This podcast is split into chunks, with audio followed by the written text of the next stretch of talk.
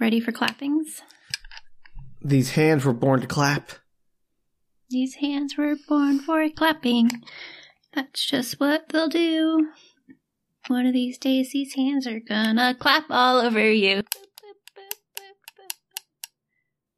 Yep. I knew that was to happen. All right, you ready? Sure.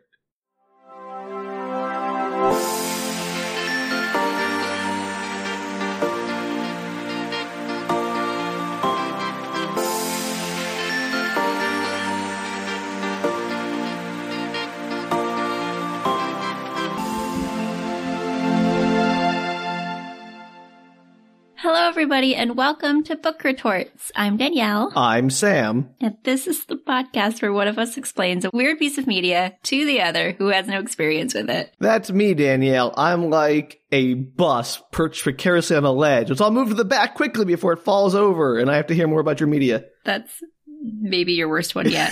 I don't hear you helping out. and nobody is making you do those. You totally come up with them on your I- I- own. no, this is all your fault, Danielle. Not once have we Danielle talked about this. wrote me a very nasty text saying, Sam, I demand you come up with more random things at the beginning of every episode, or else. That is a lie. She said she would hurt my family. I, I do see his family more than he does. It's true. Yeah, so, you know, she really has me over a barrel. All right. Anyway, that sounds weird without context. Uh, we are doing something today. Sam has actually no idea what we're doing. I know that's rare on this podcast, right. Color me contrary shocked. to the opinion. All right, you ready? Sure. So today we're doing a book. A book. Once I take off my watch. Oh, yes. That, that old chestnut. The book. Did you Today have my watch? we're doing a book. Uh, it's a Danielle Steel book. Do you know who Uh, Danielle Steel is, Sam? Yes. Good. I'm just making sure you know your 90s icons. Okay, great. She's a really famous author, probably has written over 150 plus books. Uh, I have no Prolific. idea how many she's written. It's a lot of books. It's well over 100 books, maybe even 200. And this is one from 1998. So it goes a little outside of her normal field, but not that far. And it's called The Klone and I, a high tech love story. No. Clone with a K. What? Uh, uh, okay. I was on board until the K, and then that threw me off. Is this So- about, like, falling in love with your own clone? Because how narcissistic is that? It is. It is not. I, and you have the options, Sam. I can give you the summary, and you can read it, or you can just wing this and see what happens. You know what I'm going to do? Dan? I'm going to provide you with several possible summaries, and we can see if any of them match. All right. Sounds good. I already gave my first pitch, which is fall in love with your own clone. Uh, it's entirely possible. The second option is it's something like a weird mystery love triangle where the clone and the real person are both in love with the same person. Maybe. And they're like, if the other person doesn't know that the clone exists and shenanigans ensue kind of thing. Sure. Sure. Sure. Or because there's a K, maybe this involves something extremely inappropriate, like the Ku Klux Klan. I don't know. it thankfully does not involve Ugh. them. I was so worried. It's weird. Not that weird. Oh gosh, that would have been awful. yeah. So How this close is was well I? known. Uh, one of those is closer than the others. All right, sure, I'll take it. So this is one of her, um, her stories that is well known. People either loved it or they absolutely hated it. So that gives you something to go on. Oh, polarizing clone story. It did make the top uh, 10. It was like number two on the bestseller list. So, but it is just because it's Danielle Steel. Let's be honest. That's probably true. Yeah. I hadn't read a Danielle Steel book since I was probably 14. So this was a fun thing. Let me ask do, you a I question, guess. Danielle. Does the Mhm. K clone mean anything specific, or is it just there to be different? Uh, it's a combination of things, I would say. There is a reason it's a K, but uh, she uses the word clone with a K for the most of the book, and that's a choice, a choice that she's making. Because that's that's decidedly not how clone is spelled. Like, we can just change the spelling of words if you want to, but Yeah. like it doesn't mean it's more understandable or comprehensible to the people who are reading your books. yeah, we'll we'll get into it. And uh, there is a reason. There's a K, but uh, is it a good reason? Is it just that she's like, I want to make the word clone, but I don't want to do a sci-fi book? No, because first uh, quarter of the book or so has a clone with a C, so that's a choice. Okay, and also I'm surprised you didn't come up with my spot on Danielle Steel impression. It was absolutely, it was a winner. with apologies to her and her estate. So, well, she's super famous, so we're allowed to talk about this book. And I think I, this book is this weird combination of tongue in cheek and also taking itself way too seriously. So that's an interesting read. That's giving me whiplashes hearing that. All right, you ready for this? I guess let's do it. So it's two days after Thanksgiving. No. And Steph, Steph, Stephanie, I assume her name's Stephanie. It's first person, so Okay. is wearing her most worn flannel nightie when her husband comes in to talk to her. Her He most her worn down. flannel nightie. It's important. Wait, wait, wait. Are they in Seattle? Like, what is this like flannel negligee? No, they're definitely in New York City. Okay, I guess it's like, ooh. It's I'm- the 90s. She's let herself go, Sam. She's been married for 13 years. oh, is She that no the longer wears nice things. flannel? Can be very nice, Danielle. Be careful who you offend. Oh, I'm just telling you what the book says. I Oh. have nothing against flannel. Okay. She owns apparently a dozen flannel 90s and they're all very worn, and this one's a little torn. It's her favorite. Okay, good for her. So she assumes when he comes in and is very seriously saying that she wants to talk to her that he's lost another job because apparently this has been a series of things that he does where he just has a run of white collar jobs while she stays at home with the children. They have two kids. Is there a reason he keeps losing jobs? Is he like just a complete jerk? He's just, I think, one of those unmotivated people where it's always somebody else's fault that he can't hold down a job. Okay, got it. You don't get a whole lot about him. But she does have a trust fund from her grandpa, and so this has never bothered her. Like it's it doesn't matter to her that Sure. he loses jobs because they have a lot of money.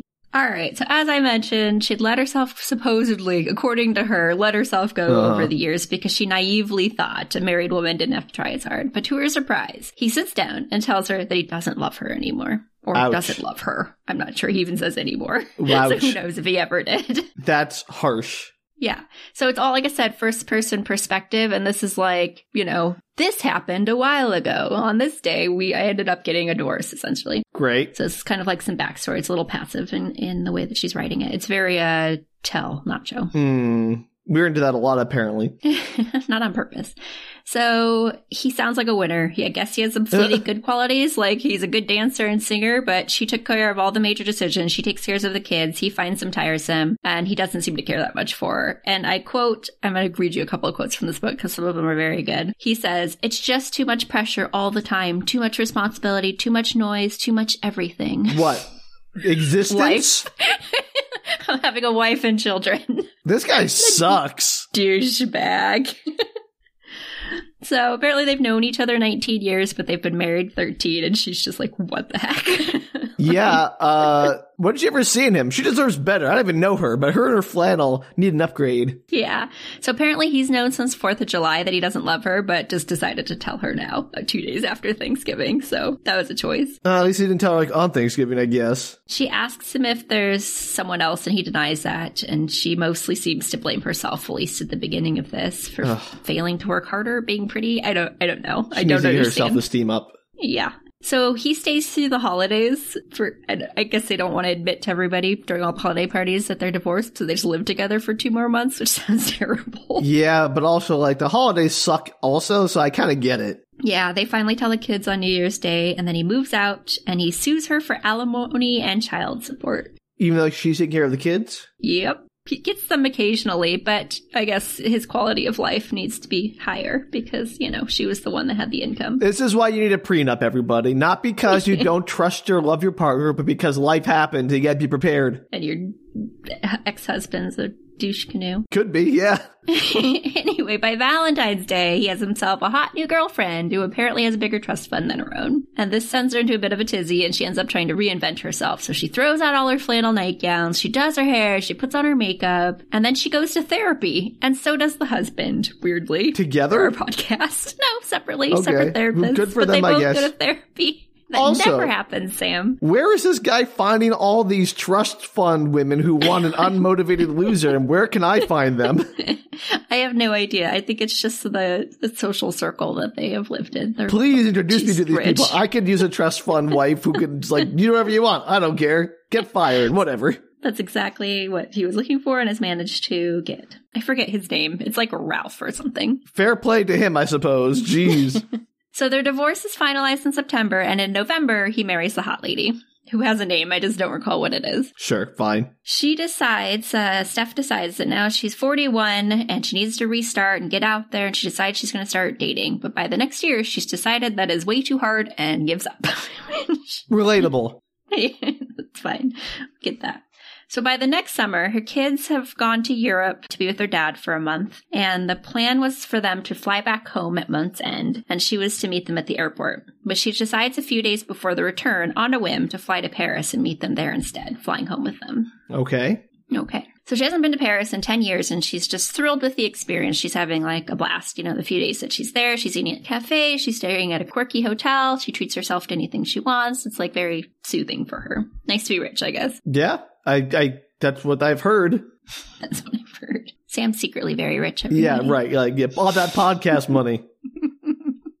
I haven't told you, One Danielle. Our day. podcast is making millions. It could be. I wouldn't know. yeah, right. One day, she stops in at a bistro and a man catches her eyes. Mysterious man. It's her own clone, but gender swapped. yes, that's it. He's tall and lanky. He's handsome. He's probably in his mid 50s. He's got a blue Oxford shirt on, loafers, and khakis. She can tell he isn't French, but she imagines he might even be American, and she comes up with a whole story about him. she needs to get out more. Well, yeah, we've already established this. She finally leaves the bistro and on her way back to the hotel, as she window shops, she turns the final corner and she realizes that the man from the bistro is just behind her. She thinks for sure that he's somehow coming after her, but to her surprise, he just walks past her and heads into the same hotel that she's going toward. Whoa, no. Some guy's in the same hotel as me. It must be fate. Mystery. So when she No, arrives inside, it's not he's getting- hotel. Lots of people stay there. You don't know. it's a quirky, weird hotel, though. What are the chances? Uh, hi. yeah, it's true. It is. So when she arrives inside, he's getting his key card, and though normally she takes the stairs to her room, she's decided to ride the elevator with him because she's curious about him. And then she farts in the elevator to drive him away. The end. they make small talk. He's American, so she was correct, and his name is Peter. Wait, is, is she American? What is she? She's American. Okay, She so lives in New York. Well, she lives in New York. Sorry, I guess I- I thought doesn't so. say that she's American, but she is American. I thought so, but you make a big like, oh, he's an American. He's a, exotic to her. Like, No. no. she just thought the khakis and polo shirt were a Okay. giveaway. Clothes play a big part in the story, which we'll get into later. Oh, is this? Uh, f- fine. I'm already upset. so, like I said, his name's Peter something. I don't remember his last name. You don't know anyone's name in your own book. What's going on? you know, that it's, I'm sure it's mentioned once in passing. Why would I remember it? Okay, I, why are we spending so much time with this character if he's so unimportant? His name doesn't even matter. No, his name matters. I just don't know his last name, Sam. Okay. So they coincidentally have rooms next to each other and they bid the other goodnight, but end up leaving the same time at the next morning. And both of them were thinking of heading to the Louvre, and so they and he ends up inviting her to go with him. Okay, cool. A Louvre tour. Why not? Why not? So turns out he lives in New York City too. But spends a lot of everybody, everybody in a novel lives in New York City. Pretty much. New York City or Los. Angeles, pretty much. So he spends a lot of his time in California, though, where he owns a company in Silicon Valley which Called specializes in bionics, which Uh, he says is some kind of combination of biology and electronics, there's quote a, unquote. isn't there already a term for that? Bionics. Okay, cool.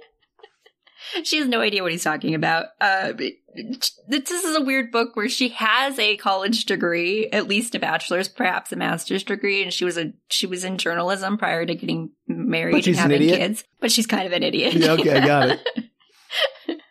So he has a son who just started college. He was divorced two years ago. He's 59 years old, and they go out for dinner and seem to be getting along well. But at the end of the night, they part their separate ways, go to their separate rooms, and he promises to call her when they're in New York and gets her phone number. Okay, it's a good start. A very reasonable first interaction in a in a random chance encounter. Absolutely. So she meets up with her kids um, and her ex, and they head back home. Well, her ex doesn't, obviously. He goes off to his wife or whatever, but she heads home with the kids. I I bet she brought the wife and the husband with her. That'd be fun. yes.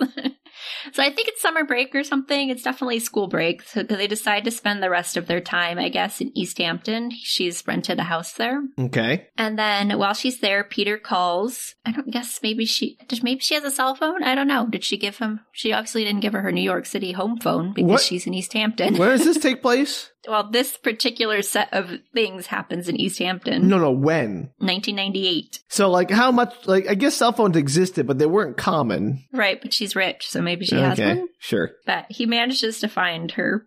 Okay, creepy. Love it. and he's coming to the Hamptons for the weekend and is wondering if she'd like to go to dinner. So she gets a babysitter for her very suspicious children. And one's eight and one is 13, Sure. Okay. just for record. And they have a lovely dinner out. I swear this gets weirder. It just, I, this is a lot of backstory to get to the point. Uh, look, you you already hooked me with clones with a K, so you know. So they have a lovely dinner out, but when she gets home, the sitter is asleep and the kids are awake on the couch, which feels bad. It feels like the sitter should get fired. Was this don't like a teenage sitter or like an eighty-year-old lady? What kind of like? I don't know. It's they can drive because at one point they take the kids to the movie theater, but like I have no idea how old they are. I'm not sure the book tells you that. It's not ideal. I'll be honest. yeah. Peter seems comfortable around them, though her daughter, who I said is 13 years old, is not a fan. And he invites them all to play tennis the next day. Ooh, the swankiest of racket sports. I guess badminton probably swankier. It's because he's rich. Yeah. They all play tennis. Rich people play tennis. Tennis and golf. Why don't they combine the two and just like put a tape a tennis racket to a golf club? Make hitting the golf ball so much easier. Tanoff. To golf? Golfness? No, she's in the Hunger Games. all right. Anyway. Uh, sorry. So her daughter, Charlotte, thinks that he, quote unquote, looks like a dork because he wears Gucci shoes, and she thinks that he's somehow taking advantage of her, but she can't explain how because she's 13 and he's paid for everything so far, so it'd be kind of weird if he was taking advantage of her. Yeah, don't quite know. track that. Maybe he's putting in the time now and will want her to pay for everything later. Ooh, just like her her ex. So the daughter does not want to play tennis, like I said, but the next day the mom basically trumps them and they decide to head out. And Charlotte, somehow being the best tennis player of the group, suggests doubles. It's her and her mom against the boys, and Oh. somehow she just manages to beat Peter down, like with her sheer skill. I guess she's the best 13 year old tennis player in the entire world. Hear that? Or Peter sucks. yeah, they, they all suck, and she's just mediocre. I was So really hoping. They would do doubles, but Peter would be paired with his clone. There's no clone, Sam. Why are we ready to Have we mentioned a clone yet? No, but we know the clone is in this book. I'm just like, why isn't the clone here already? Like, why are we waiting on the clone? Bring me the clone. Play you need all tennis the with the clone. If we're doing this whole tennis nonsense, at least make it clone related. There's all this breezy backstory that like we have to get through before there's any mention of possible clones with a K. I want clone tennis. Is all I'm saying. Well, maybe later. Fine. So he seems, Peter seems surprisingly unruffled by her performance and her 13 year oldness. And luckily, she spots some of her friends and runs off, leaving them alone with Sam, who's the youngest child. And they hit it off while Sam swims. It looks like they like the same books, the same movies. They have the same political views, which was way less relevant in the 90s, but good for them. Also, he's eight. What kind of political views does he have? no, Sam is swimming, and Oh. Peter and, and the mom are like hitting it off. I thought it was Sam and Peter were talking about their political. Okay, that makes more sense. I'm sure Sam has the same political views as his mom. So No, I bet he's a libertarian. I'm a sovereign citizen. You can't Yes. arrest me. Who knows what their political views are? It's never. This book does not get into those. So the summer goes on. They see quite a lot of each other. They start making out, and Charlotte becomes like obsessed a little bit with finding out if her mom and Peter are kissing and when if they're having sex, which is kind of weird. But she is 13, so I don't know. I don't know how weird it is. I want to know the least about my my you know, mother's sex life if I was Know about it thirteen. at all? Like Agreed. the point at which I want to know about mother's sex life, my nadir was like thirteen. And so they're not they're not having sex yet, but they do the minute that the kids are out of the house. So over Labor Day weekend, they go off to spend uh, the weekend with their father, and they end up having sex. But don't worry, the book is PG thirteen, so all the sex acts are described very sparingly, but later very hilariously. You'll appreciate them. okay, sure. I mean, gotta be better than Ice Planet Barbarians. She's not one to write super in depth sex scenes from my vague recollection of her at the age of fourteen. Well, we'll find out. So by the end of the weekend, she realizes that she's in love with Peter. And he lets her know that he has to go spend two weeks in California. These are unrelated things, by the way. it's not like she's like, I love you. And he's like, cool, I've got to go to California for two weeks. It'd be much funnier if they weren't. Just two separate acts. Yeah, that'd be so good if they were the same. It would be. In the book, they act like this is a very big deal, I guess because they'll miss each other so much. I don't know if it's just a new relationship thing, but they're very much like, oh, two weeks apart is practically impossible. How will we ever survive? You people suck. Which I was like, it's two weeks. It's not that big a deal. It's it's super not. He promises that he has a surprise for her, though, so it'll be fine. A going away gift. So he heads out to California, and that night, she's cooking dinner when there's a knock on her door. And she assumes it's a package or something because her building's supposedly locked down, but multiple times people randomly just come knock on her door. So I'm not sure about the security in this building. It is a package. It's Peter wrapped up with a bow. Kind of. But to her shock, when she opens the door, it's Peter! Oh, it's the clone. It's the clone. Come on, gotta be the clone. It's quote unquote, it was Peter in an outfit the likes of which I had never seen anywhere at any time on anyone, and certainly not on Peter, which is a funny line. Is, is it just our bow wrapped around him and nothing else? No, she describes him as wearing skin tight fluorescent green satin pants, see through sparkly black net shirt, and black satin Versace cowboy boots with a rhinestone buckle. What is this, Midnight Cowboy? Jeez. So good. I know it's the 90s, but it's so bad. so this is definitely the clone. We know this, right? Maybe. Yeah, His no. hair is slicked back, unlike how he normally wears it. And she's thrilled he's still there and thinks the joke is very funny. And she gives him a big hug, like, wow, what a thing. She's not very bright. so dumb. This book is so weird. And it takes itself so seriously. That's impressive. Funny.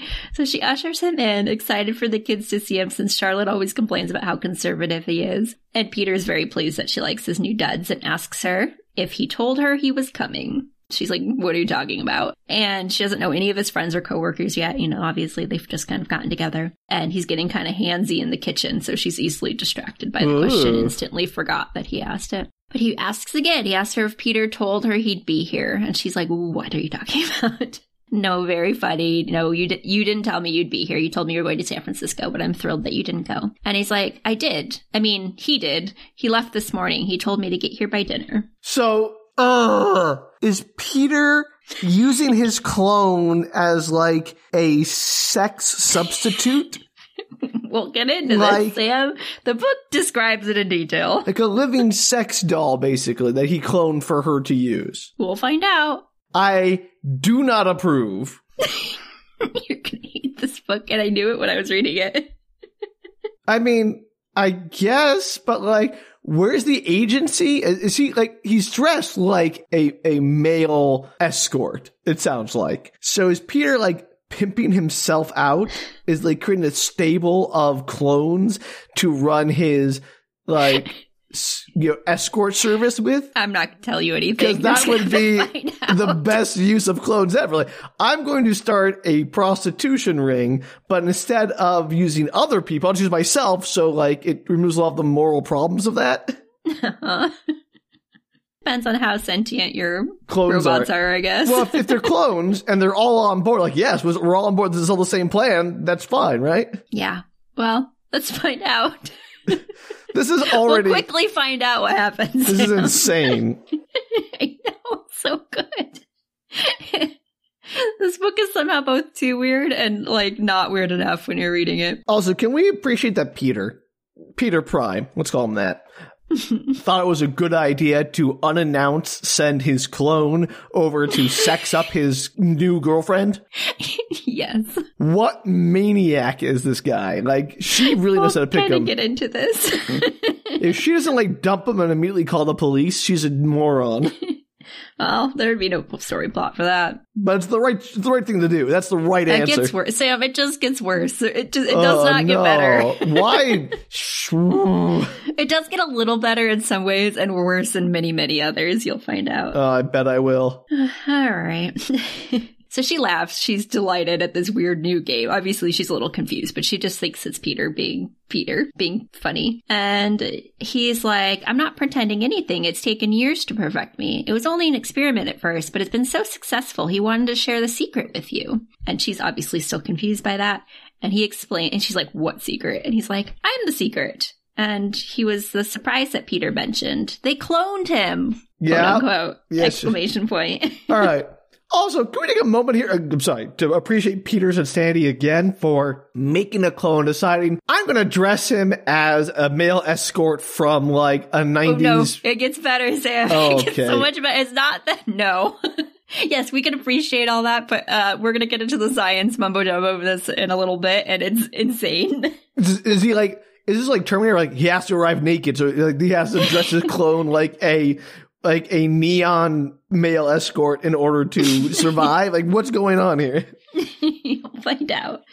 So Steph finally gets a little unnerved about this, asking like what he's talking about. And she goes back and forth a lot in this book about like, am I freaked out? Am I not? Am I freaked out? Am I not? am I into him? Am I not? out. Like that's the whole Be book. freaked. Like don't be into him. Be freaked out. This is not okay. This is She's not a wondering if- complicated question. It's not. She's wondering if maybe he has a twin or something, and this is just some all, some elaborate prank. Like she's, I, I get why at the beginning of this she's like, "Wait, what's going on? Is this a prank? Are you just being weird? Like, you know, a prank gone too far?" And it- later, it doesn't make as much sense. But in the beginning, I get why she's like, "Okay, I've been with Peter a couple of months, and he seems totally normal. So what's going on right now?" Yes. So this Peter explains that the lab cloned him. Peter surely mentioned he was in bionics, which he is, and he's the most successful experiment so far. He's now wandering around her kitchen looking for something, and he finally pulls out a bottle of bourbon. Peter apparently doesn't drink bourbon. He's Is way he more into his martinis. powered? So this is also very confusing. And he basically guzzles it down. Because the alcohol powered thing is literally the joke about the robots from Futurama. So No, it's not really alcohol powered. He just really likes his alcohol for no reason whatsoever in the story. okay, oh, okay. And it doesn't seem to affect him, like, you know, in a drunk sort of way, other than an occasional blip here or there, but he just drinks an absurd amount of alcohol for no reason whatsoever. I don't know why. Don't know why she chose to do that. This book is full of mysteries.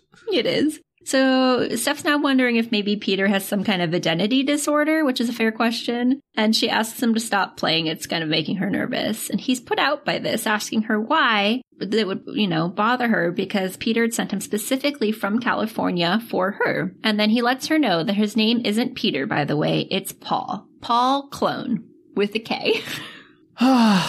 no. I no, no. I I Paul Klone? What is he like? I'm Joe Criminal. Like, come on.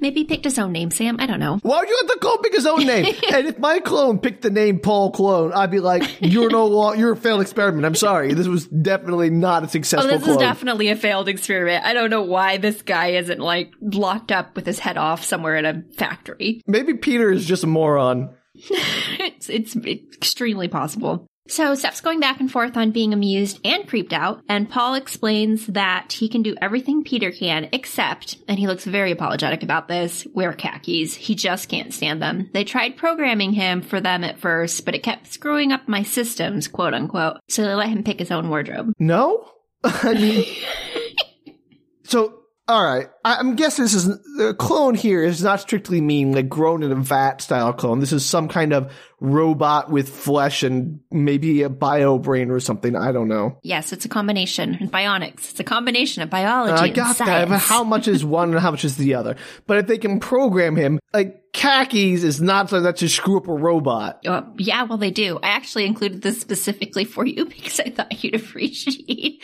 that khaki screwed up his system. I mean, it's very funny, but also like, no, right? absolutely Because it's like not. totally impossible.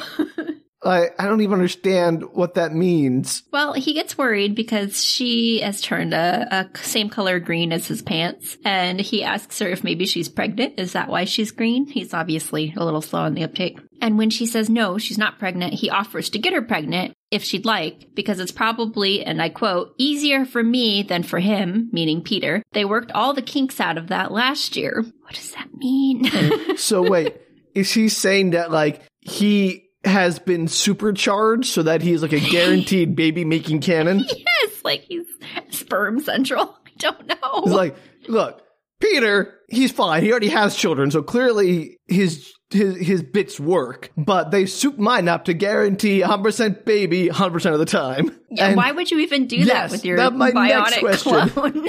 Sure, maybe for families who need like a surrogate and like are having trouble conceiving, you could use as like a a weird way to help them. But like, why would your first experimental clone be like, I gotta make him like mega fecund? and as far as we know, there's only this one. Like, we don't know that there's a whole vat of them or whatever, like, with- that he's using them for any other purpose. Like, as far as we know, this is the only clone. So why bother? Why, Yeah. why would you do that? Why did you make him the mega baby factory? This this clone. crazy. What what are they doing at that Silicon Valley lab? Like whatever, wherever he is, I forget. But the point is like, who's funding this, and why haven't they put them all in jail yet? It's wild, truly wild. So she's still kind of hoping he's joking. And when he, she gets upset about kind of the whole situation, he goes to hug her and she finds this somehow reassuring. And he tells her just to accept it all because he's there for the next two weeks anyway while Peter's gone. And he swears that she'll like him even more than she likes Peter. He's way more fun than Peter anyway. But it's not how like dating. If my you know partner had an identical twin, they couldn't just sub in their twin whenever they're out of town. Be like, pretty much the same thing. Well, that's what he's doing. It's, I mean, no, that's not how it works. People are not fungible. Hilarious. So meanwhile, Paul is taken over dinner and he calls the kids to come eat. And Charlotte is surprisingly intrigued by this insanely terrible outfit. Not surprisingly, I would say reasonably intrigued. She's like, wow, this is like way cooler than your usual, which is fair. Cool? And- no. That part I She- object to. She's kind of into it.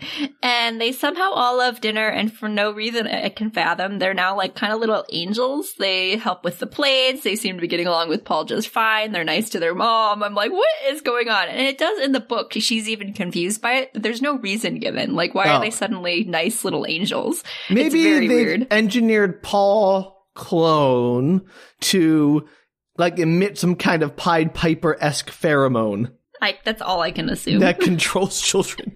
Why not? They gave him a super baby cannon. Why not a Pied Piper pheromone? Why not? Yep. So after dinner, the kids go to bed and he offers her a massage and she's now drinking some champagne. So maybe she's a little drunk and she accepts the offer. And she still definitely believes this is probably Peter just being kind of quirky and she just thinks he's pulling this very long prank and they definitely end up having sex. Well, she's pregnant then, apparently. maybe you can turn it on and off. Oh, okay. Maybe she's on birth control. I don't know, Sam. Uh, Uh, then at 1 a.m., for reasons, the phone rings, and when she picks it up, it's Peter! No calling at 1 o'clock in the morning. Why is he calling at 1 o'clock in the morning? that's still extremely late, even in California. Yeah, it's 10 o'clock. what Yeah. are you doing? You have to know she's asleep. You know how time works, Peter. Does he? He doesn't even know how clones work or how human beings work. So why do you know how time works? I don't know. This is obviously deeply confusing to her, and she wonders if it's maybe some kind of clever recording to sell the joke. Like why would someone put this much effort into a joke? She's, she's an idiot. I said that up front, Sam. I said she's not very smart. Yeah, but you, not very smart is leagues away from this kind of complete inability to understand anything. Well, she's very confused. She's looking at the guy next to her, and she's talking to the guy on the phone, and finally the whole night catches up to her, and I guess, and she fades. And this seems deeply unconcerning to anyone. It's never mentioned again. Like, Peter on the phone isn't like, honey, are you there? Yeah. And Paul in the bed doesn't seem to care that she's fainted. Like, nobody mentions it. That is not how that works. Yeah, like, wouldn't you be deeply concerned if somebody next to you fainted? Yeah. So the next morning, she's decided that the phone call was definitely just a recording, like and that it was all a prank.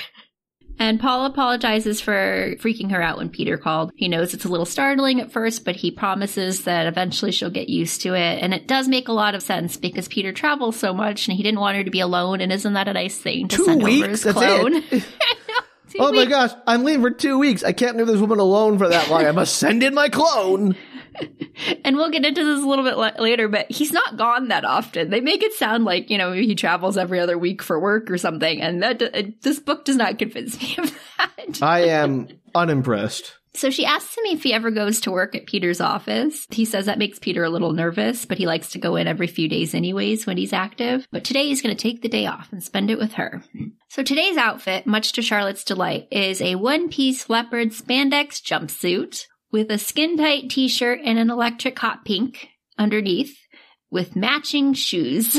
Okay, so clearly this clone is malfunctioning and is a failure because if it's picking those kind of outfits, like something's wrong. He just really likes them. He's also wearing, to be clear, he's also wearing sunglasses, a heavy gold necklace, and multiple diamond rings. Why not?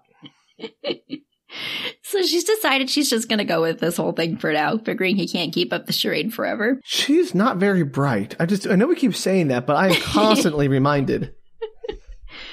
And so they, though they've had plans for the day, like she was going to go to the Met or something, they decide to spend the day in bed instead. And so they have some sexy times and he tells her he wants to show her something.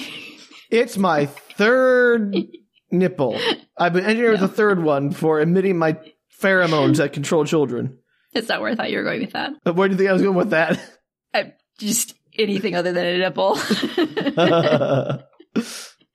so this is the quote because I feel like it's really deeply important that you know this. I this is not this is going to be deeply disturbing, isn't it? Quote, with my body one with his as he rolled me slowly over and over and over. And the next moment, as we seemed to catapult into the air, all the air in my lungs was sucked out of me as we somersaulted in midair, still coupled, did a neat little pirouette of sorts, and wound up artfully, almost gracefully, with me lying on top of him on the floor. It's called a double flip, he said. It's my specialty. Do you like it? Did he just like do a tumbling routine with her in bed? Also, specialty would mean he perfected that with how many women? It's. We're gonna get into this because I have questions. This is a no. None of that seems good. I remind you, this is clearly tongue in cheek, but also this is very serious. Everything in between these weird little scenes is like a normal book. I don't. I don't understand. I'm sorry. I. Oh, I'm so tapped out. so he goes on to tell her that he managed a triple once, but thought that they should start slow. And he thinks it adds something very special to a beautiful moment between two people. She's it- like, it yeah, that doesn't. was fun. It doesn't add anything except maybe trauma. it sounds like it'd be really uncomfortable. So later that night, she gets another phone call from Peter, and intent on catching him actually being a recording, because she's convinced that he is, she decides to deviate from any normal conversation so that the, there's no way the answers of a recording would possibly match whatever she's saying to him. So he asks how she's been, and she immediately tells him that she's been doing well, having sex all afternoon with Paul. And Peter's like, uh, he's bionic, Steph. He's not real. He's like synthetic, and everything's pre-programmed, and you shouldn't be doing that. You shouldn't be having. Why did he send him over and made like a sex robot to not have her have sex with it? she immediately tells them that they did a triple flip and that seems to throw Peter off a lot. And he's like, yeah, he's really not supposed to do that. He's supposed to be like partially programmed and he's just supposed to be like your date, you know, like take you out and, you know, t- to do fun things and just keep you company. You're not supposed to be like having a whole relationship with Why him. He's do you, just like a villain. this little control over your freaking robot clone? Then why'd you send it into the field unsupervised? This is a great question. And also, if this is an issue, take him back. like, Yes. just End call this. somebody to go pick him up. so Peter starts to sound worried on the phone, and this pleases her. And then he says that they just programmed him to do the flips for fun. It wasn't supposed to be with her specifically. And then What? she realizes, I don't know. Why would you teach your robot human clone to do anything? Why would you give it a sex flip subroutine? Like, I hate this. So his worry uh, and concern obviously seems kind of misplaced for a recording. Like she realizes that, like, oh, I'm obviously not talking to a recording, and she starts to question everything that's happening, and she's worried. Like she's like, oh, this might actually not be Peter, the person that is No like here with me. and Peter's like deeply worried that the flipping's gonna like physically harm her. And I guess he's not supposed to be like a full on sex bot. I guess even know what else would he be for? Yeah, like like what other possible reason would you make a super fecund sex flipping robot and be like, but he's not for sex, and then send you like keep your girlfriend? It doesn't make any sense. So she's like, wait, this is all real? Like, she's getting really worried about it. And he's like, yeah, they cloned me. Well, he's a hybrid of sorts. He's a clone tempered by bionics. He's nearly perfect, except for a few minor kinks. No, These no, they're no, major kinks. nowhere near perfect. he's so, he's not like Peter at all. He is the furthest thing from like kinkless that I've ever seen. and he asks her to, like, Peter asks her to chill on the whole sex thing. Like, just, he's supposed to be a fun companion. I'll be back in just, you know, whatever, week and a half more or whatever. And please don't have sex with him. Like, just enjoy him as company. That's what he's supposed to be there for. And No. she's like, yeah, I definitely won't have sex with the amazing sex bot that looks just like you while you're gone. I promise. So now that she believes he's a clone or a cologne, as Paul calls himself with a K, Hate it. this is where it switches over. she asks him questions about himself, and he tells her that he likes being a clone. It gives him a lot of freedom. He, quote, usually lets me do what I want. I get a lot of off time when he's around and a lot of fun when he's gone, not to mention a lot of sex whenever he wanted. Whenever he wanted. The sentence doesn't make any sense. How did he? Who gets all the? Whenever who wanted, and who's he having sex with? That's a great question, Sam. And she asks if he's ever done this before with, you know, other girlfriends of Peter's, for example. And he says no, this is the first time he's visited a woman. So who is he having sex with? Who is he practicing flips with? Yeah, that what? This is making less sense by the moment. he says he's only been used in business before now, and he goes to sometimes with Peter to his job and does deals and stuff. And he's been with his friends a few times. Maybe he's having sex with his friends. He gets Peter's teary. like, hey guys, come on over. Have like my robot. I mean, yeah. Sure. And then he gets teary as he tells her that this is the first time Peter has trusted him with something so important. He's and yet, very touched. he's not it. like pulling the plug immediately when it's clear that this robot is an insane, sex crazed, malfunctioning monstrosity. Can you imagine? Like, you send over your clone robot thing to your girlfriend's house because you think it's going to be kind of fun that he's there while you're gone. And then he's like having sex with your girlfriend and like doing crazy stuff. And you're like, that's fine. I'll just show up in two weeks. And also, don't tell her about that and have not tested the thing in public. I'll put this potentially murderous robot, like this could be in a mice and men situation where the robot doesn't even know its own strength and murders her by accident, if not maliciously. And you're just like, that'll be fine. Yeah. And then another big question is like, he seemed to immediately have feelings for Steph. And so it's like, did they program those in? Why does he Yeah. know anything about horror, have any kind of feeling toward her the minute he sees her? How much agency does he have? yeah, it's real weird. So all this conversation gets Steph a little worked up and she starts to get a bit upset about how she's in love with this genius guy but is sleeping with his creation and she's just like very confused by this and uh quote, all this high No. tech stuff is too much to deal with. Genius is a She's so strong word. Yeah, she's um I don't know if she's like dumb or just willfully like the sex is so good. I'm just gonna I'm gonna, I'm gonna pretend it doesn't it's a mean little anything. bit that. Yeah, okay. so Paul tells her that he loves her. He can tell because it makes his wires hurt, quote unquote. And it's This been is like, like 24 hours. and I hate it.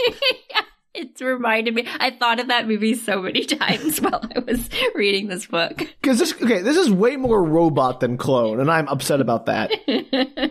Because I imagine like an actual clone situation, but this is way more just oh, he's a sex bot that looks like me. it's a clone with a K, Sam. It's different. No, it's not because he came up with that name himself. All right. That night, he takes her and the kids out to a fancy restaurant. He hires a limo with a hot tub in the back. Do those exist? I mean, yeah, I've I've seen them in movies and stuff. I don't know if they exist in real life. How do they stay like not water everywhere? I think you're supposed to cover them while you're not while you're moving, and only while you. You're not park. allowed to use them while they're driving. That's my assumption. Because otherwise, like they're gonna slosh everywhere. Yeah, I had questions because I've never seen one with a hot tub in the back. Maybe in a movie, possibly. Yeah, it's in the movies, but I've seen else. many limos. I've been in limos, but I haven't been like in one of the hot tubs. Danielle is such a hoi polloi. She gets all the limos. Yes, that's true. So many times in my life have I been in a limo. yes, just jet setting around wherever. Yeah, I'm actually the rich one. Sam is not. See, she's lie. trying to like throw you all off. Now you know. So they have a great time. And that night, Peter calls again. He's a little concerned, I think, that Paul is spending so much of his money. because he You swiped let his have American access to his Express bank card. account? No, Paul swiped his car his credit card. And he didn't immediately deactivate it or report it stolen or well, whatever. he's using it for what's her face. So, but so his feels- plan was to, hey, he'll take you out and have a good time. But I haven't given him any money. Luckily, he stole my so. credit card. what was his plan for this genius Well, Paul They go to a lot Peter of places. whoever that Peter, is? They go to a lot of places that Peter like is known. So maybe he's just gonna put it on his tab or something. Is that how it worked in 1998? Um, well, definitely in the '90s, I ate at a place. I had a tab for my grandparents, and I like put stuff on their tab. Okay, sure. To be fair, it was not a fancy place, but it did have a tab, Okay. which was pretty cool. And I thought that when I was like in 1998 or whatever, I thought that was like super fancy, even though it was like French fries. Give me the filet tab and sodas. mignon. yeah, like. So that was fun. I Yeah, miss those fries. So he's worried about all the money that he's spending. He's also worried that everything he is doing is so high profile because they look identical. So like that's probably a problem. Did he not think of this? Why is Peter a freaking moron? Because that's how they match each other. So Yeah, I was say, like, everyone is a like bigger the Maybe pair. they're made for each other, apparently. No, I'm sorry. Paul was made for her, which is creepier. So she's decided she's just going to go with it because why no, not? It's, no. it's Peter's own fault that he sent a what is essentially a sex bot to her in the first place.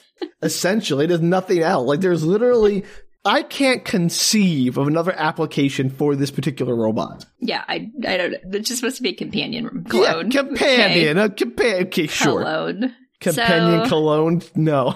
They at that night they do some more double flips, and although she knows she loves Peter, she's feeling weirdly attached to Paul. So You think? sexually attached to Paul.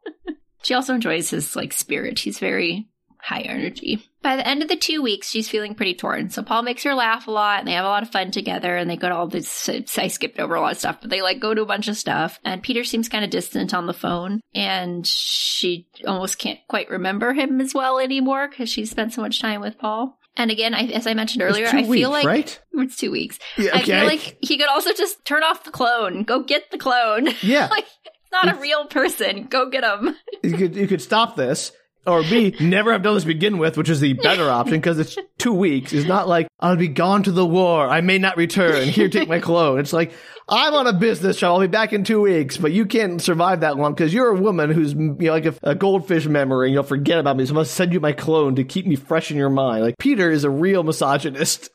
It's like insane concept anyway that you have a clone and you didn't tell somebody about it and you just thought they would like get it when they showed up at your Yeah, doorstep. Yeah, yeah. Like like, oh, you don't understand that he's a clone? No, my my working theory is Peter is an absolute misogynist. And he's like, oh, she's just a woman. Her brain won't ask questions. She'll just accept like another man that looks like me must be me. Like he, he's going to be just totally fine with that. And he's like, see, she doesn't have any agency. She doesn't care. She doesn't like, it's not about like, it's just, oh, he looks like me. It's good enough. So I think he's a, a real piece of work.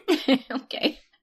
I mean, we don't know enough about him to really validate either way. No, I think we do. I think we have enough to say that he's an absolute, you know, he has a very low opinion of at least her intelligence, if not all women everywhere. Or maybe he's just like kind of crazy scientist and he doesn't like fully understand that like other people aren't going to know what the heck's No, going on if you no. send a clone to their house. I don't, I don't want to give him that much credit. Mm, okay. Well, the kids have grown to really like Paul and he likes No. the kids too because he's just a giant child who happens to have sex with the mom. That's even worse. The next morning, he has to leave because Peter's coming home. It's been the two weeks, and they're both very upset about the whole thing because they've become attached to each other. And they can't say anything to the kids because they all think that he's Peter, obviously. yeah, Peter's plan really working out great. Paul lets her know that he's going back into the shop for some tune ups, but he oh, promises gonna need more that, than they. Won't, they won't change anything she likes, and he promises to return Also, some point we, in the future. can we pause for a moment to talk about how this is a gross misappropriation of his company's resources? yes. He's I like, mean, it's his company, so he can do whatever he wants. is it his company? I think it's his. Or is it like, is it a public company? That's a great question, Sam. I don't know if he owns the company even or if not. he owns the company, it can still be embezzlement if you're stealing, like, oh, let me take all this money from the company and use it for my own personal things and write it off as a tax write-off. Like, that's still not legal, I think. Yeah, I don't know. Maybe he spent all his own money on the clone. So Maybe why is he using his, like, company resources to, like, tune it up or whatever? I, Sam, I don't know. I, I actually, I just assumed he owned the company, but maybe he does not. Maybe he just works for the Bionics company. I'm just saying, this is getting shadier by the second. It's worse if he just works for the Bionics company Yeah, and then yeah, he's like imagine randomly made his own clone and is using it to like have sex with his girlfriend. remotely. Like, maybe he gets off on like this whole fantasy of like it's not that would me. make so much more sense if they just all accepted that this was a three way relationship. and like, or he had some kind of weird fetish. But no, they're trying to play it off as serious. so two hours later, she forces herself to go to the airport because she has to pick up Peter. She's feeling some way about it. So she is super unsure how she's going to feel when she finally sees Peter again. But when he appears off the plane, she realizes that she does actually love him. He's real. He's not a clone. Uh, and nothing has changed between them in the last two weeks. So she, it should have. A lot should have changed. I would be reassessing like this person does not have good faculties. she thinks she actually loves him more now than ever. Now that she has this comparison with crazy, crazy Paul. So he doesn't ask about Paul, which is a choice that he's making. Nope. And they're so pleased to see each other that they neither of them feel the need to bring him up. They're just like, it's fine. It's you know something from our past now. It's true. and the kids are obviously confused by the sudden change back into Peter's personality, which is much more subdued. And Steph tries to wave away the change. Is like, well, you know, people deal with different things in their lives, work stress and all of that, and it's okay if they have like a completely different personality to deal not. with those things. That's like something. I mean, I guess it's fine in a sense, but it really should be something that like doesn't affect people in a negative way. Um, I don't think it affected them in a negative. I mean, she has like strong feelings about Paul versus Peter, but like Paul himself is not dangerous or anything. Yeah, but I mean, the whole thing was very duplicitous. Oh, absolutely, hundred percent. Okay. So Peter stays in town for the next three months. So frequent trips to California seem to be not true. That like if you're every three months you happen to go to California for, For two, two weeks, why do you need a fill in? You don't. like that's just uh, two weeks is nothing if they're there for three months after. I mean, it just seems all way over the top. I agree. And so three months pass, the relationship only gets stronger, though she knows he kind of, he struggles. She tells you that he's struggling a little bit with commitment because it's, it's been his first relationship in a while and his ex-wife cheated on him and he's just, Cheat on him You with his clone. yes, cheated on him with his clone. Plot twist. That'd be really funny, actually. That'd be like, and then he's like sending his clone in to do the, this work here. Like, what a what an amazing turn that would be. So near Christmas, Peter finally lets her know that he has to leave for two weeks again. And she doesn't ask this time if Paul's coming back because one, she doesn't think that he's possibly going to come back because that would be crazy. yeah. and it's obviously weighing heavily on both of them, but she does kind of half wish Paul was coming back so she'd have someone to go to the holidays parties with. But obviously she isn't going to tell him all of that because, you know, she doesn't want Peter to feel like Paul is replacing him. Then why send? I don't understand his. Okay, sure, fine. It just, I think, spiraled out of control for Peter, and he did none of the legwork to make it stop. like, okay, you made a really bad decision and sent your clone randomly to your girlfriend, but you could just send somebody to pick him up. Yeah, you could just stop this, and he decided not to. I think it's yeah, on him. so it's on him. So that night, uh, after Peter leaves, the buzzer rings on the door, and guess what? it's, Mr. Clone. It's Paul again. Ugh, I hate. Why? He's wearing chartreuse satin disco pants, a mink jacket, and no shirt. what a great outfit. Okay, Clothes are sure. wild.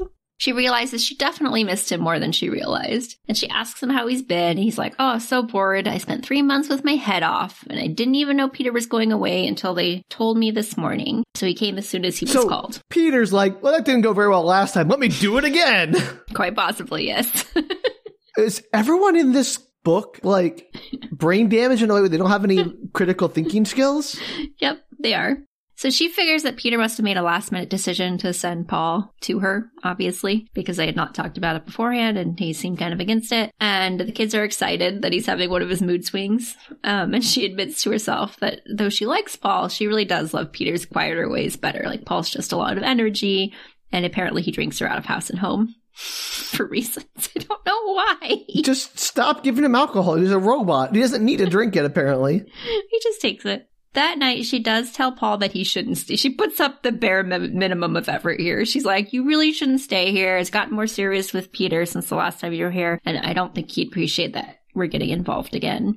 And Paul's like, yeah, but it's Peter's idea. Like he sent me, he had his office like call and send me over. So why? I don't. Like, none of this. Like I haven't understood the motivations or actions of any character, including the robot. right, she is also confused. To be fair, the character's also confused. like given sure. the history, like and that she can manage fine for two weeks without him, why does Paul assume, or like, why does Peter assume that Paul needs to be there? I just say he shouldn't need to be there, and two weeks is nothing. Every like, uh this book should try harder to make sense at least. Paul's like, well, there must be a reason because he sent me, and Steph was like, I should ask him. Like, I'm curious why he sent you over here. And Paul's like, eh, it's probably better if you don't because Peter, I think, likes to know that I'm here taking care of you and like keeping you company. No, but doesn't actually want to hear about it. And she's like, yeah, that's true. He doesn't seem to want to hear about it. Does she need to be taken care of? Like, this is again, I think Peter's a misogynist. Like, oh, this poor woman can't be alone. She must have a man around to take care of her. Yeah, the timeline on this is so weird because like two weeks isn't that long. Like maybe if it was six weeks or something. Even and maybe so. If it was, and like just to validate the plot, like I'm just saying at the bare Uh-huh. minimum, it should be longer than two weeks and it should be more frequent. So, or, or it should be more frequent and or like it should be every other two weeks. He's gone. Like Yeah. it shouldn't be every three months for two weeks is not a big deal. It's not. so crazy. So she says she still thinks they should just take it easy. She doesn't want to spoil things with Peter. And Paul is like, well, you can't spoil things with him because we're the same person. I'm his clone after all, with a K. Mm, no.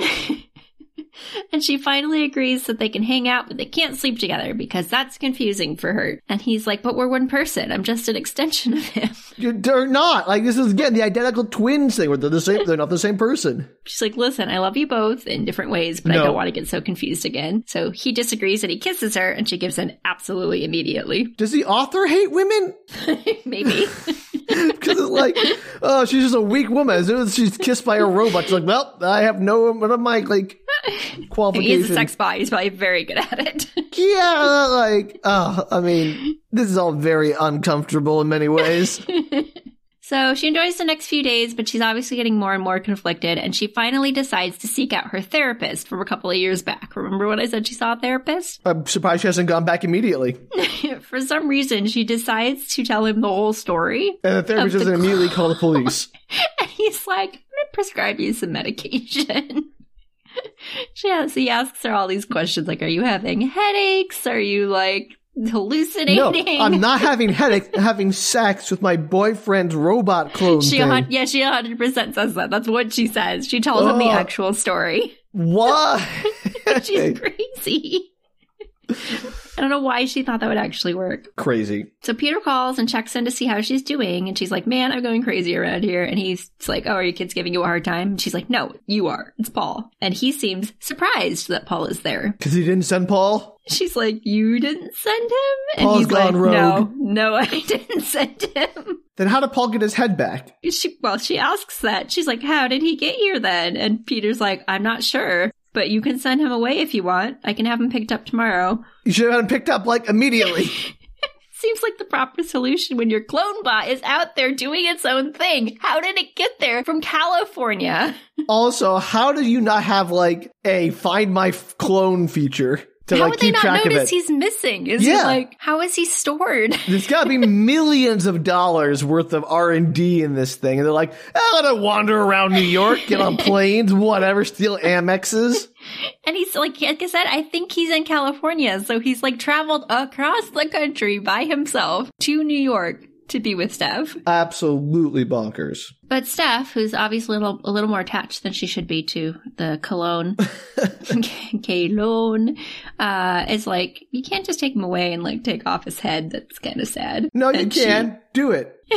she admits that she's kind of struggling with the whole Peter Paul thing, and he gets progressively. Peter on the phone gets kind of progressively more upset and cold and distanced during the conversation, which seems like the wrong reaction. You no, should your really be, should be like, groveling for her forgiveness and getting that thing out of there. or just having an adult conversation. Like, okay, you've gotten yourself into this very extremely weird situation, but being like, okay, well, this is how I'm feeling about the situation. Like, would also be an appropriate adult conversation to have. And like, Sure. I would really like to have somebody come and pick him up because this feels wrong to me. And we can talk about this when I come back. But he essentially, they finish the conversation. He essentially tells her to hang in there and he'll be back soon. Good luck. Good luck out there with my clone who's run away from home. So over the holidays, Paul takes her to several uh, holiday parties and is a big hit. And they even run into her ex at a restaurant, and his new wife is now preggers. And they are astounded by Paul's Christmas decoration suit, which is like a suit with all these baubles all over it. It's like hardcore. Of Christmas. course, he's wearing an ugly sweater.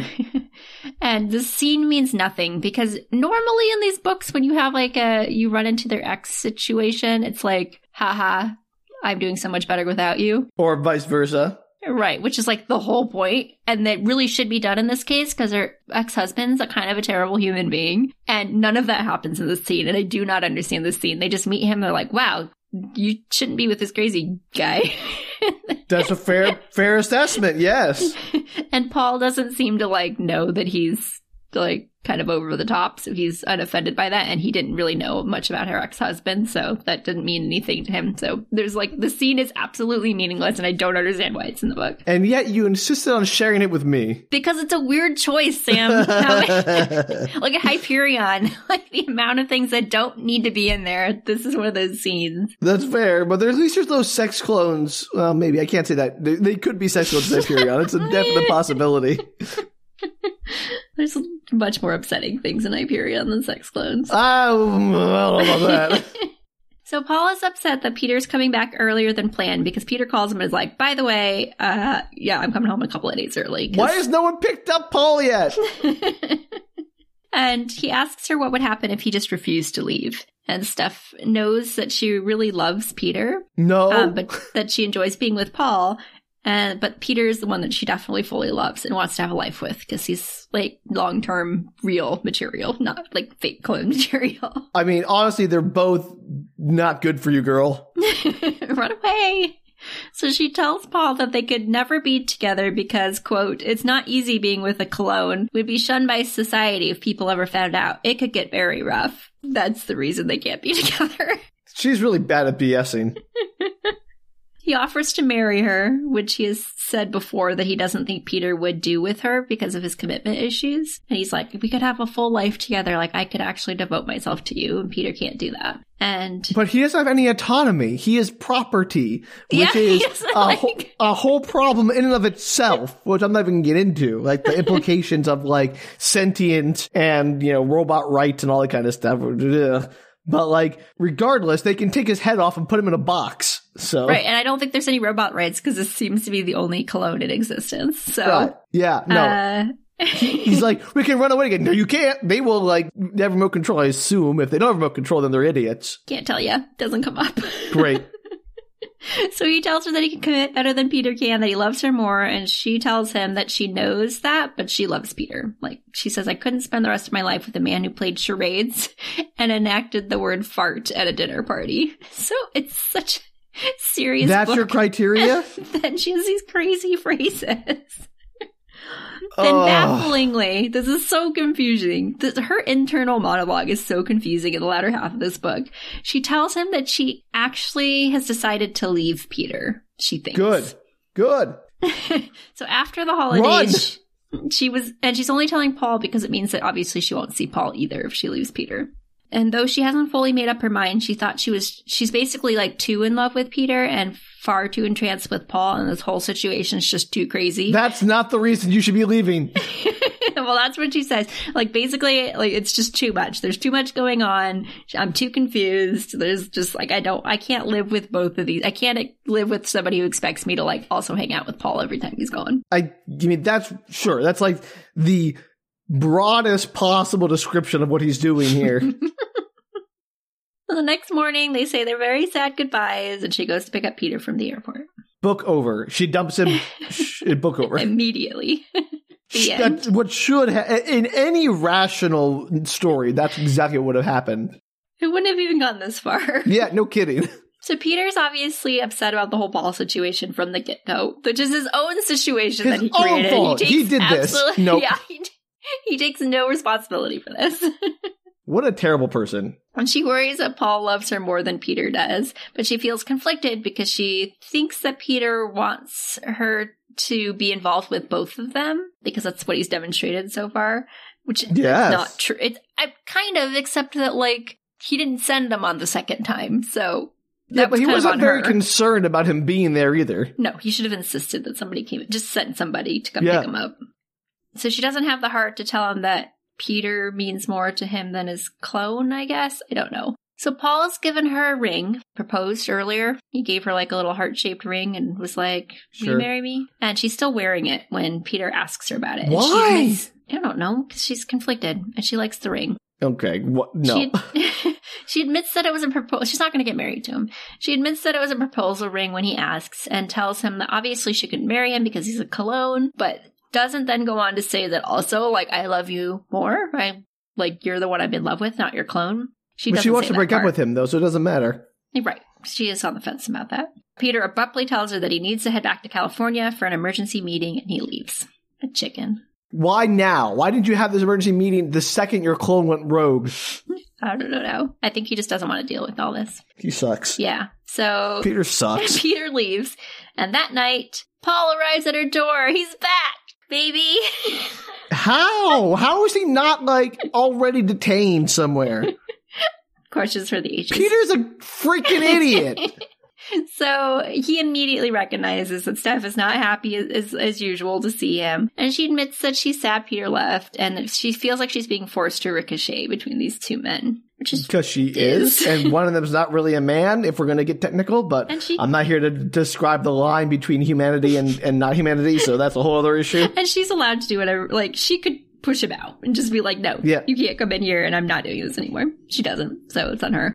Paul wanders into the house, pours himself some vodka, lots of vodka, and he tells her that Peter said that she was missing him terribly. And Steph tells him that he should go. And Paul basically is like pleading his case. He tells her that he dresses much better than Peter. He's way more entertaining. He knows she loves him, and he loves her more than Peter does. And she admits that she loves him in a, her own way, loves being with him. He's funny and wild and sweet, but she's in love with Peter. And then he gets Sure. mad at she gets mad at him when he keeps trying to put Peter down, telling her that she's been right all along. Peter doesn't love her enough. He doesn't know how, and that's why he built Paul to do all the work for him. And he does because without him, Peter would be nothing. And Steph, angry, says, "Without Peter, Paul would be nothing." Obviously, he's a clown. Yeah, no.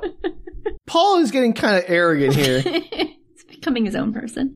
Paul tells her that Peter told him that she thought Steph loved Paul because when he got back from California, she, she had seemed really depressed and kind of, you know, obviously was had lingering thoughts or feelings for Paul, and he could see how much that she missed him. And she admits that she was sad about it, especially if she decided to leave Peter because she would never see Paul again either. And then she's he's like, "Well, why would you leave Peter if you love him?" And she's like, "Well, if Peter because Peter doesn't love me and I can't do this thing forever. This like in between you two people forever. And Paul insists that Peter doesn't want to stand between them and is giving them the opportunity to be together by leaving for California again and sending him. Okay. Like a last hurrah. Decide, woman. Uh, I, I hate all of this. It's okay. It's almost done, Sam. You can do it. So she's honest with him and tells him that she cares for him deeply, enjoys the time with him so much, but she loves Peter. Even if Peter doesn't understand that or love her back, she can't help that she loves him. And the kids come back and interrupt the conversation, and they pretend that things are totally fine until they go to sleep. And then as the kids go to sleep, they head to their bedroom to finish their conversation. And she asks him if he thinks that Peter will ever come back, because he probably hates her. Which, what? Yeah, I don't understand that. falling in love with Paul? I don't know. Paul insists that he doesn't, that he thinks Peter loves her. He asks to sleep with her just one more time so that they can say goodbye properly. I no.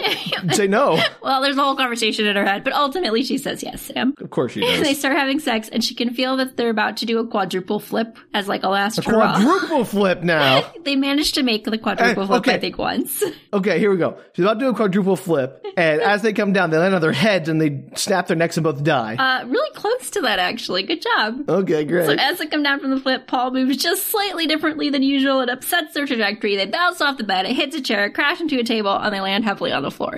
They do not die, but they are a little winded. Why? Why did that happen? Why was it even relevant? Why is it necessary for the story? You'll find out in just a second. Did he like? Did he impregnate her with that? Is that how he does it? yes. by crashing into things. They're both okay, thankfully, but he tells her that they'll have to try it again to like go at it again, and she's like, "No," and you know why we can't do it again. This is this is the last time. And Paul tells her that Peter's not worth it, and she insists that he is, and he's, He's not. and he says Peter doesn't Neither deserve of them her. are worth it. And she tells him Paul doesn't deserve her either. Neither of them deserve her. She That is true. She suggests Yes. that he finds a nice clone like her to settle down. Where? don't What? know. And he asks her why she loves Peter, and she's like, I just do. It feels right. And Paul whispers that he thinks it feels right too, and then admits that he never called him. And Steph is like, What are you talking about? And he's like, like, who are you talking about? He's like, I never called Paul. He's still in the shop with his head off. I have a confession to make. I'm Peter How long has he been Peter? for this segment.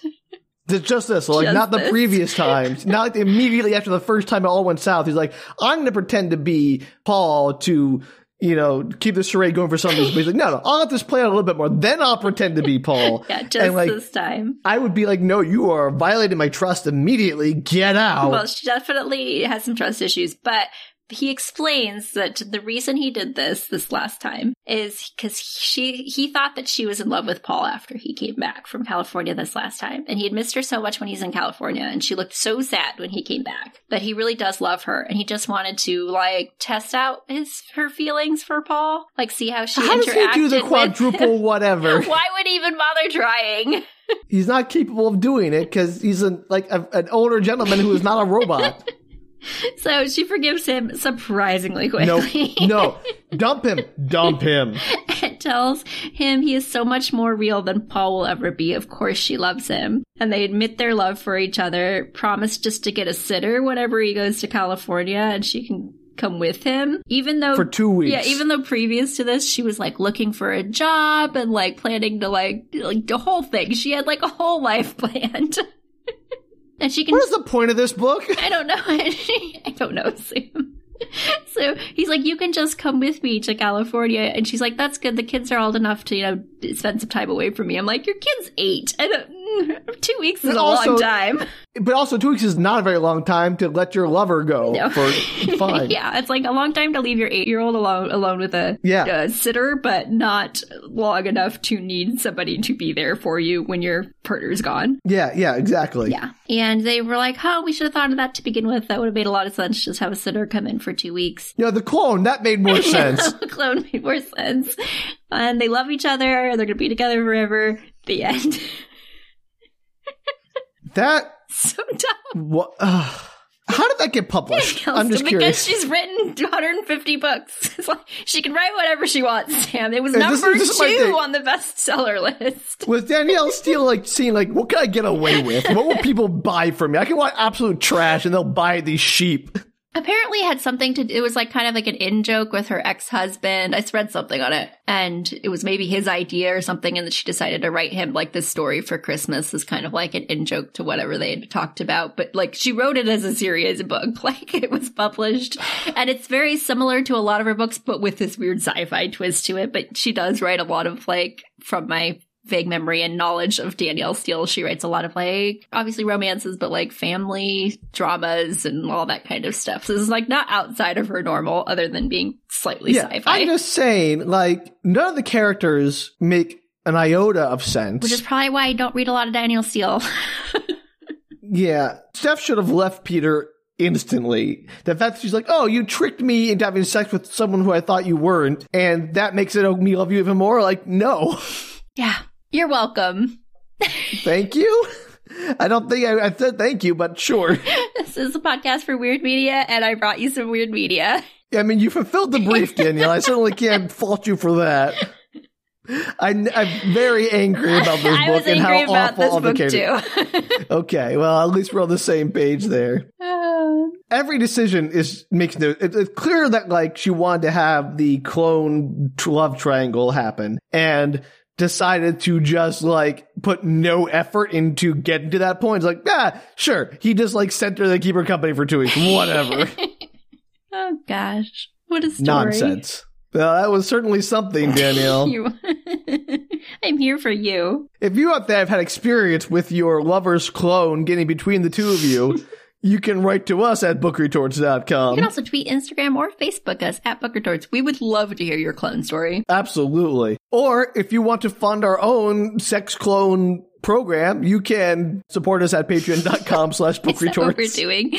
What, what are we, who are we cloning, Sam? We'll figure that out later. Let's get the money first.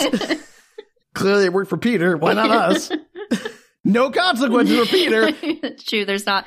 Uh, I didn't even say it, but uh, multiple times Paul crashes Peter's car. There are absolutely no consequences to that whatsoever. This is a world without consequences for Peter. This is like uh, some weird like simulation. Maybe it's Peter in a coma. This is fantasy. Or he's in some kind of like Star Trekian like uh 3D image simulator. You mean a holodeck? Yes, but I was not using the word. You know, you don't know Star Trek. You should have known that word. Did know that word. You were just trying to like, was it copyrighted? I don't understand. Yes. Trademarks. Trademark Starfleet. oh no, the Starfleet lawyers are gonna come after us, Danielle. I don't know. Seems like they might be pretty strong. The temporal prime directive, Danielle, protects us. You know this. All right. All right, well, that was enough nerd stuff. So there you go. The Klone and I High Tech Love Story by Danielle Steel, a la Absolutely hate 1998. Still don't understand why it's called Paul Klone with a K. Still mad about that. And she called him a clone the rest of the story. I think a lowercase k, too. Uh, it's not the word though. If it's his name, it's his name. If it's not his name, it's still not a word. Maybe it was capitalized. Well, until next time, don't put up with any clone shenanigans from your lovers. Like, dump them immediately. And if you're in the mood for more uh, weird stuff like this, Heartbeeps is another great Oh yeah. episode. At least that involves two robots, Danielle, and is way less deceptive. Like, there's not weird deception and mind games going on in Heartbeeps. it's a good double feature. Klone and I and Heartbeeps. Yeah, I guess. I'm not sure. All right. Well, until then, bye. Take care, everybody.